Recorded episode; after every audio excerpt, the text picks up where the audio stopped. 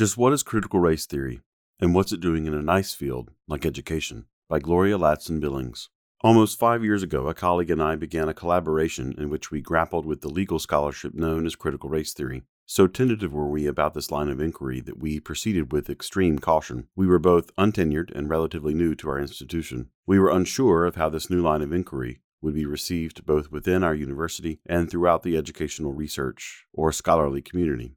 Our initial step was to hold a colloquium in our department. We were pleasantly surprised to meet with a room filled with colleagues and graduate students who seemed eager to hear our ideas and help us in these new theoretical and conceptual formulations. That initial meeting led to many revisions and iterations. We presented versions of the paper and the ideas surrounding it at conferences and professional meetings. Outside the supportive confines of our own institution, we were met with not only the expected intellectual challenges, but also outright hostility. Why were we focusing only on race? What about gender? Why not class? Are you abandoning multicultural perspectives? By the fall of 1995, our much discussed paper was published. We have held our collective intellectual breaths for almost a year because, despite the proliferation of critical race scholarship in legal studies, we have seen scant evidence that this work has made any impact on the educational research or scholarly community. Thus, seeing critical race theory, CRT, as a theme in an educational journal represents our first opportunity to excel. Race Still Matters. It had been a good day. My talk, as part of the Distinguished Lecture Series at a major research university, had gone well. The audience was receptive, the questions were challenging, yet respectful. My colleagues were exceptional hosts. I spent the day sharing ideas and exchanging views on various phases of their work and my own. There had even been the not so subtle hint of a job offer. The warm, almost tropical climate of this university stood in stark contrast to the overly long, brutal winters of my own institution. But it also had been a tiring day, all that smiling, listening with rapt interest to everyone's research, recalling minute details of my own, trying to be witty and simultaneously serious, had taken its toll. I could not wait to get back to the hotel to relax for a few hours before dinner. One of the nice perks that comes with these lecture gigs is a decent hotel. This one was no exception. My accommodations were on the hotel's VIP floor, equipped with special elevator access key and private lounge on the top floor overlooking the city. As I stepped off the elevator, I decided to go into the VIP lounge, read the newspaper, and have a drink. I arrived early, just before the happy hour, and no one else was in the lounge. I took a seat on one of the couches and began catching up on the day's news. Shortly after I sat down comfortably with my newspaper, a white man peeked his head into the lounge, looked at me sitting there in my best and conservative dress for success outfit, high heels and all, and with a pronounced southern accent asked, quote, What time are y'all gonna be serving? End quote. I tell this story both because storytelling is a part of critical race theory and because this particular story underscores an important point within the critical race theoretical paradigm. Race still matters. Despite the scientific refutation of race as a legitimate biological concept and attempts to marginalize race in much of the public political discourse, race continues to be a powerful social construct and signifier. Quote, race has become metaphorical, a way of referring to and disguising forces, events, classes, and expressions of social decay and economic division far more threatening to the body politic than biological race ever was. Expensively kept, economically unsound, a spurious and useless political asset in election campaigns, racism is as healthy today as it was during the Enlightenment. It seems that it has a utility far beyond economy, beyond the sequestering of classes from one another, and has assumed a metaphorical life so completely embedded in daily discourse that it is perhaps more necessary and more on display than ever before. I am intrigued by the many faces and permutations race has assumed in contemporary society. Our understanding of race has moved beyond the biogenetic categories and notions of phenotype. Our advanced ideas about race include the racialization of multiple cultural forms. Sociologist Sharon Lee suggests that, quote, questions of race have been included in all U.S. population censuses since the first one in 1790, end quote. Although racial categories in the U.S. Census have fluctuated over time, two categories have remained stable black and white. And although the creation of the category does not reveal what constitutes membership within it, it does create for us a sense of polar opposites that posits a cultural ranking designed to tell us who is white, or perhaps more pointedly, who is not white. But determining who is and is not white is not merely a project of individual construction and or biological designation. For example, in early census data, citizens of Mexican descent were considered white. Over time, political, economic, social, and cultural shifts have forced Mexican Americans out of the white category. Conversely, Haney Lopez pointed out that some groups came to the United States and brought suit in the courts to be declared white. Omi and Winant argued that the polar notions of race as either an ideological construct or an objective condition both have shortcomings. Thinking of race strictly as an ideological concept denies the reality of a racialized society and its impact on people in their everyday lives. On the other hand, thinking of race solely as an objective condition denies the problematic aspects of race, how to decide who fits into which racial classifications. Our notions of race and its use are so complex that even when it fails to make sense, we continue to employ and deploy it. I want to argue that our conceptions of race, even in a postmodern and or postcolonial world, are more embedded and fixed than in a previous age. However, this embeddedness or fixedness has required new language and constructions of race so that denotations are submerged and hidden in ways that are offensive without identification. Thus, we develop notions of conceptual whiteness and conceptual blackness that both do and do not map neatly onto biogenetic or cultural allegiances. School achievement, middle classness, maleness, beauty, intelligence, science become normative categories of whiteness, whereas gangs, welfare recipients, basketball players, the underclass become the marginalized and delegitimated categories of blackness. The creation of these conceptual categories is not designed to reify a binary, but rather to suggest how, in a racialized society where whiteness is positioned as normative, everyone is ranked and categorized in relation to these points of opposition. These categories fundamentally sculpt the extant terrain of possibilities even when other possibilities exist. And although there is a fixedness to the notion of these categories, the ways in which they actually operate are fluid and shifting. For example, as an African American female academic, I can be and am sometimes positioned as conceptually white in relation to, perhaps, a Latino Spanish speaking gardener. In that instance, my class and social position override my racial identification, and for that moment I become white. The significance of race need not be debated at length in this chapter, but as Toni Morrison argues, race is always already present in every social configuring of our lives. Roediger asserts, quote, even in an all white town, race was never absent. However, more significant or problematic than the omnipresence of race is the notion that, quote, whites reach the conclusion that their whiteness is meaningful. It is because of the meaning and value imputed to whiteness that CRT becomes an important intellectual and social tool for deconstruction, reconstruction, and construction. Deconstruction of oppressive structures and discourses, reconstruction of human agency, and construction of equitable and socially just relations of power. In this chapter, I am attempting to speak to innovative theoretical ways for framing discussions about social justice and democracy, and the role of education in reproducing or interrupting current practices. I will provide a brief synopsis of critical race theory and discuss some of its prominent themes. Then I will discuss its importance to our understanding of the citizen in a democracy and its relationship to education. And finally, I will offer some cautionary implications for further research and study. As is true of all texts, this one is incomplete.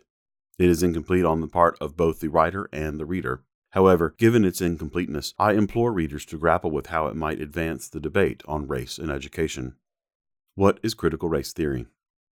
Most people in the United States first learned of critical race theory, CRT, when Lani Guinier, a University of Pennsylvania law professor, became a political casualty of the Clinton administration.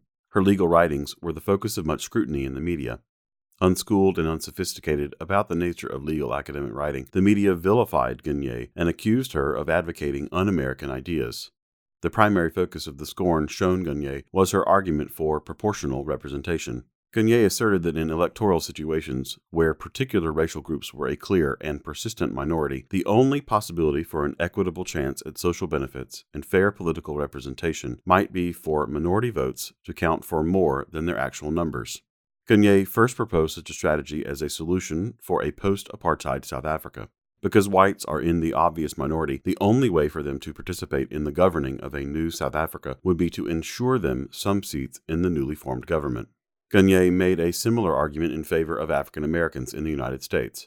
Unfortunately, her political opponents attacked her scholarship as an affront to the American tradition of one person, one vote. The furor over Guinier's work obscured the fact that as an academic, Guinier was expected to write cutting edge scholarship that pushed theoretical boundaries. Her work was not to be literally applied to legal practice. However, in the broad scope of critical race legal studies, Guinier may be seen as relatively moderate and nowhere near the radical that the press made her out to be. but her exposure placed critical race theory and its proponents in the midst of the public discourse. According to Delgado, quote, critical race theory sprang up in the mid 1970s with the early work of Derek Bell, an African American, and Alan Freeman, a white, both of whom were deeply distressed over the slow pace of racial reform in the United States. They argued that the traditional approaches of filing amicus briefs, protests, marching, and appealing to the moral sensibilities of decent citizens produced smaller and fewer gains than in previous times. Before long, they were being joined by other legal scholars who shared their frustration with traditional civil rights strategies. CRT is both an outgrowth of and separate entity from an earlier legal movement called Critical Legal Studies, CLS. Critical legal studies is a leftist legal movement that challenged the traditional legal scholarship that focused on doctrinal and policy analysis in favor of a form of law that spoke to the specificity of individuals and groups in social and cultural contexts. CLS scholars also challenged the notion that, quote, the civil rights struggle represents a long, steady march towards social transformation, end quote. According to Crenshaw, quote, critical legal scholars have attempted to analyze legal ideology and discourse as a social artifact which operates to recreate and legitimate American society, end quote. Scholars in the CLS movement decipher legal doctrine to expose both its internal and external inconsistencies and to reveal the ways that, quote, legal ideology has helped create, support, and legitimate America's present class structure, end quote. The contribution of CLS to legal discourse is in its analysis of legitimating structures in the society. Much of the CLS ideology emanates from the work of Gramsci and depends on the Gramscian notion of hegemony to describe the continued legitimacy of oppressive structures in American society. However, CLS fails to provide pragmatic strategies for material social transformation. Cornel West asserts, quote, critical legal theorists fundamentally question the dominant liberal paradigms prevalent and pervasive in American culture and society. This thorough questioning is not primarily a constructive attempt to put forward a conception of a new legal and social order. Rather, it is a pronounced disclosure of inconsistencies, incoherences, silences, and blindness of legal formalists, legal positivists, and legal realists in the liberal tradition. Critical legal studies is more a concerted attack and assault on the legitimacy and authority of pedagogical strategies in law school than a comprehensive announcement of what a credible and realizable new society and legal system would look like. CLS scholars critiqued mainstream legal ideology for its portrayal of U.S. society as a meritocracy, but failed to include racism in its critique. Thus, CRT became a logical outgrowth of the discontent of legal scholars of color. CRT begins with the notion that racism is, quote, normal, not apparent in American society, end quote. And because it is so enmeshed in the fabric of our social order, it appears both normal and natural to people in this culture. Indeed, Bell's major premise in Faces at the Bottom of the Well is that racism is a permanent fixture of American life. Thus, the strategy becomes one of unmasking and exposing racism in its various permutations. Second, CRT departs from mainstream legal scholarship by sometimes employing storytelling to, quote, analyze the myths, presuppositions, and received wisdoms that make up the common culture about race, and that invariably render blacks and other minorities one down, According to Barnes, Quote, critical race theorists integrate their experiential knowledge, drawn from a shared history as other, with their ongoing struggles to transform a world deteriorating under the albatross of racial hegemony. Thus, the experience of oppression such as racism or sexism is important for developing a CRT analytical standpoint. To the extent that whites, or in the case of sexism, men, experience forms of racial oppression, they may develop such a standpoint. For example, the historical figure John Brown suffered aspects of racism by aligning himself closely with the cause of African American liberation. Contemporary examples of such identification may occur when white parents adopt transracially. No longer a white family by virtue of their children, they become racialized others. A final example was played out in the infamous O.J. Simpson trials. The criminal trial jury was repeatedly identified as the black jury despite the presence of one white and one Latino juror. However, the majority white civil case jury was not given a racial designation. When whites are exempted from racial designations and become families, jurors, students, teachers, etc., their ability to apply a CRT analytical rubric is limited. One of the most dramatic examples of the shift from non raced to CRT perspective occurred when Gregory Williams moved from Virginia, where he was a white boy, to Muncie, Indiana, where his family was known to be black. The changes in his economic and social status were remarkable, and the story he tells underscores the salience of race in life's possibilities. The primary reason this story is deemed important among CRT scholars is that it adds necessary contextual contours to the seeming objectivity of positivist perspectives. Third, CRT insists on a critique of liberalism. Crenshaw argues that the liberal perspective of the quote, civil rights crusade as a long, slow, but always upward pull quote, is flawed because it fails to understand the limits of current legal paradigms to serve as catalysts for social change, and because of its emphasis on incrementalism. CRT argues that racism requires sweeping changes, but liberalism has no mechanism for such changes. Rather, liberal legal practices support the painstakingly slow process of arguing legal precedents to gain citizen rights for people of color. Fourth, and related to the liberal perspective, is the argument posed by CRT that whites have been the primary beneficiaries of civil rights legislation. For example, although under attack throughout the nation, the policy of affirmative action has benefited whites. The actual numbers reveal that the major recipients of affirmative action hiring policies have been white women. One might argue that many of these white women have incomes that support households in which other whites live men, women, and children. The ability of these women to find work ultimately benefits whites in general. Let us look at some of the social benefits African Americans have received due to affirmative action policies. Even after 20 years of affirmative action, African Americans constitute only 4.5% of the professorate, in 1991, there were 24,721 doctoral degrees awarded to U.S. citizens and non citizens who intended to remain in the United States, and only 933 or 3.8% of these doctorates went to African American men and women. If every one of those newly minted doctorates went into the academy, it would have a negligible effect on the proportion of African Americans in the professorate. The majority of the African Americans who earn PhDs earn them in the field of education, and of that group, most of the degrees are in educational administration, where the recipients continue as school practitioners. Thus, CRT theorists cite this kind of empirical evidence to support their contention that civil rights laws continue to serve the interests of whites. A more fruitful tack, some CRT scholars argue, is to find the place where the interests of whites and people of color intersect. This notion of interest convergence can be seen in what transpired in Arizona over the Martin Luther King Jr. holiday commemoration. Originally, the state of Arizona insisted that the King holiday was too costly and failed to recognize it for state workers and agencies. Subsequently, a variety of African American groups and their supporters began to boycott businesses, professional, and social functions in the state of Arizona when members of the National Basketball Association and the National Football League suggested that neither the NBA All Star Game nor the Super Bowl would be held in Arizona because of the state's failure to recognize the King holiday, the decision was reversed. Hardly anyone is naive enough to believe that the governor of Arizona had a change of heart about the significance of the King holiday. Rather, when his position on the holiday had the effect of hurting state tourist and sports entertainment revenues, the state's interest, to enhance revenue, converged with those of the African American community to recognize Dr. King. Thus, converging interests, not support of civil rights, led to the reversal of the state's position. A recent compilation of CRT key writings points out that there is no, quote, canonical set of doctrines or methodologies to which CRT scholars all subscribe, end quote. However, these scholars are unified by two common interests to understand how a, quote, regimen of white supremacy and its subordination of people of color have been created and maintained in America, end quote, and to change the bond that exists between law and racial power. Legal scholars such as Patricia Williams and Derek Bell were among the early critical race theorists whose ideas reached the general public. Some might argue that their wide appeal was the result of their abilities to tell compelling stories into which they embedded legal issues. This use of story is of particular interest to educators because of the growing popularity of narrative and narrative inquiry in the study of teaching. But just because more people are recognizing and using story as a part of scholarly inquiry, it does not mean that all stories are received as legitimate in knowledge construction and advancement of a discipline. Lawrence asserts that there is a tradition of storytelling in law and that litigation is highly formalized storytelling.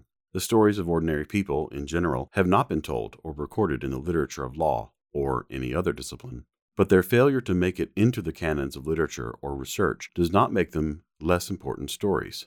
Stories provide the necessary context for understanding, feeling, and interpreting. The ahistorical and acontextual nature of much law and other science renders the voices of dispossessed and marginalized group members mute.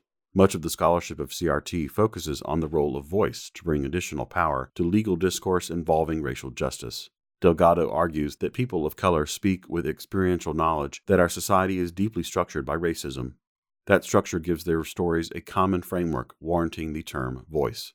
Critical race theorists are attempting to interject minority cultural viewpoints derived from a common history of oppression with their efforts to reconstruct a society crumbling under the burden of racial hegemony.